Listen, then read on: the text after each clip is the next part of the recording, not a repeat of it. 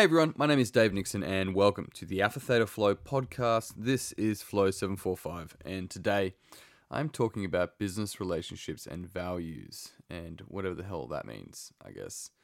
So, I mean, this comes from the conversation I had the other day, but it also sort of stems from many things. Now, I've had my business for 10 years. I'm still, you are always the student within business. I'm extremely fortunate enough to have a number of people around me that are, I suppose, further ahead in the business game and have offered advice over many, many years. Um, and it's been invaluable advice. It flows on. It's not just invaluable for me so that I have a good business. It actually makes the business better for the clients that I have, right? So the coffee that I would have with, let's call them a mentor, and they shed some sort of advice and I build confidence in an area, it actually flows on to the clients. And then, of course, if they're benefiting from that, then maybe so is their children. So this is one of the benefits of like, if you're able to do something good, like you need to do that thing that is good. If you have an opportunity to do the right thing, to do a good thing, then do that. The world needs more of that simple acts of good. It's easy to think that your actions or your behaviors impact an, an, an, an individual, but the reality is is that it can be intergenerational, and that's really what we're looking at having an impact that is intergenerational. And that comes down to a massive value for any business that I'm involved with. Either way, so I had a conversation with um, my uh, partner the other day, and we were talking about the mornings. So the mornings in the gym aren't as busy as they used to be, which is fine. The evenings are nice and busy. We're not sort of struggling with numbers, not that that matters anyway, but the thing that she asked, she's coming from a different type of fitness background. She's like, well, how do we get more people in there? I'm like, you just build culture. Culture will help bring more people in because people are enjoying that culture. They're enjoying that consistency that they then, in, over time, more people will inquire. And as long as we retain these current ones, we help build them up and develop them over a period of time, the numbers increase and there's a culture and community that comes with that. But it needs to be consistent. You see, one of the things that I learned many years ago with business, and I'm sure this lesson can be relatable no matter what you're doing, whether it's family, whether it's life, whether it's buying a house, career, doesn't matter. People will tell you how to run a business. They will absolutely tell you how to run a business. And more often than not, the people that have told me how I should be running my business have never had a business, or they said they had a small business once upon a time. Also, it's very uncommon that you're asking these individuals for advice. They're just giving it freely, right? The whole do good, do a good thing, I guess. But what happens is that they try and shape your business as if it's theirs, right? And the difficulty, if you have a lot of clients that do this and you don't have feet to stand on, then you're going to be pulled multiple different ways. Now, the term authentic gets thrown around. I'm going to use it today and I'm going to explain how I'm using it. Authentic means that you're not hiding anything. Authentic means that if you said something and somebody didn't like it, you're still happy standing by it. Authentic means that you're not trying to behave in a way that is going to make the other person think a particular thing. Authentic is being consistent and true to what you believe, what you value, while simultaneously holding up the mirror of being like, this also could be wrong. I'm happy to listen being able to do that, and especially doing that in business, allows for much ease of business. Now you got to think if you if you fucking behave a particular way and it's not congruent to who you are and being authentic, like who not who you've been, because growing up you were someone else. Trust me, being who you are without the bullshit before the world told you who to be, right? And if you're behaving in a way that's not congruent with that, and you build a business off it, it's a bind because you have to keep behaving that way because you're getting paid to behave a particular way. It's a fucking act. And it's addictive. And so the antidote is realizing that you're not being true to the world.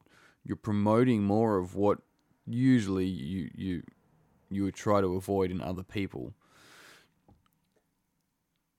And that you're gonna be okay when you when you start to trust yourself into the darkness and the darkness being I suppose, the pathway of your unknown where your growth is. Growth is always in the unknown. But being authentic to yourself allows you to then be consistent with the business. The business then becomes a reflection of that. It's tiring trying to be what other people want. It's tiring wearing a mask all the time. The difficult thing is that you'll slip up. It'll be incongruent.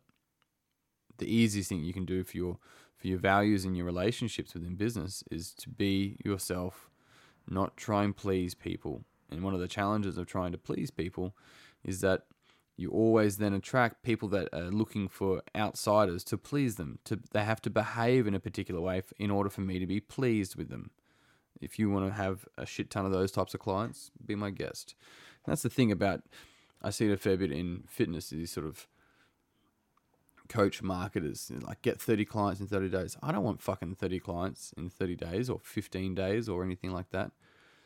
Do you know my my current clients? They would hate that if I get too many clients in, I'm starting to advertise for the sake of losing my brand. We're, we're a community culture like culture facility. We're, we're, we're a coaching facility. We we exercise we don't exercise a group of people, we coach a group of individuals. If I get too many people in, guess what? I'm now trying to get people in for the sake of then losing my brand of actually the people that are here and have been here the whole time. Don't worry about that stuff. Business is a long term game. It's an infinite game. There's no fucking finish line the thing is is that you, you want to look at your business as a project that you're continually working on and it's an extension of you. It is not you. It is an extension of you. It is different to you. If it gets hurt you don't have to be hurt. However you showing up authentically you being consistent with what you value and, and how you're choosing to unfold will always reflect within your business. You're not for everyone don't try to be because it just means you're going to be shallow to every single person. And if you are aiming to be for everyone, then you're going to be for no one. There's going to be no loyalty, no no depth to it. You just can't be. One of the biggest things I had to learn was the courage to be disliked. That if someone doesn't like me, I'm completely okay with that. You know, I remember seeing a quote a little while ago and it was like, why do you want everyone to like you? A lot of people are idiots. and it's like, well, why do I want an idiot to like me? What does that say about me? It's, and it's not so much that it's trying to point at people being dumb or an idiot or something stupid like that. It's simply going, stop behaving in a way that's trying to get someone else's approval. It's fucking killing you. It's stressing you. It's fucking up your sleep. It's fucking up your training. All of it. It's fucking up your relationships. But the courage of being disliked, where you allow someone to dislike you, they can do it in your face, they can do it behind, they can do it however they like, People do it anyway, means that you actually build stronger bonds and relationships with the people that are like you. Uh, I remember doing a podcast a little while ago about, I think it was T Pain, said, um, if uh, if you don't like it, then I didn't make it for you, and if you do like it, then welcome to the club. And having that type of approach is is one of the most beautiful things. You're by building a business, you're bringing something to a marketplace. You're like, hey guys, do you like this? If someone's like, no, I don't like it, you got to think, do I want to work with that person? If then it's like, I really want to work with that person, go, how can I change it a little bit to make you like it? Otherwise, if you don't want to work with that person, don't take their fucking advice. The more that you can be clear about what you stand for, be authentic and consistent with who you are, the more you're going to have those types of people be around you. And that's how you build relationships. That's how you build trust because you're consistent. You're not having to try and change your mask every fucking five minutes. You're actually consistent to you. And that's how we trust people. To be clear on what you value and let that dictate your behaviors. And on that note, team, I'm done. Thank you very much for tuning in. If you enjoyed this podcast, then please like, subscribe, share it with a friend. Otherwise, um, that's me done for today. You can grab a copy of my book, Mining Yourself, anywhere online that sells books. I reckon you should. I think that's a good idea. You can also get one from alphathetaflow.com and I will give you a little love note. I'll sign it. But, team, I'm out. I'm done. Until tomorrow, peace and pizza. Big love. I'll see you guys soon.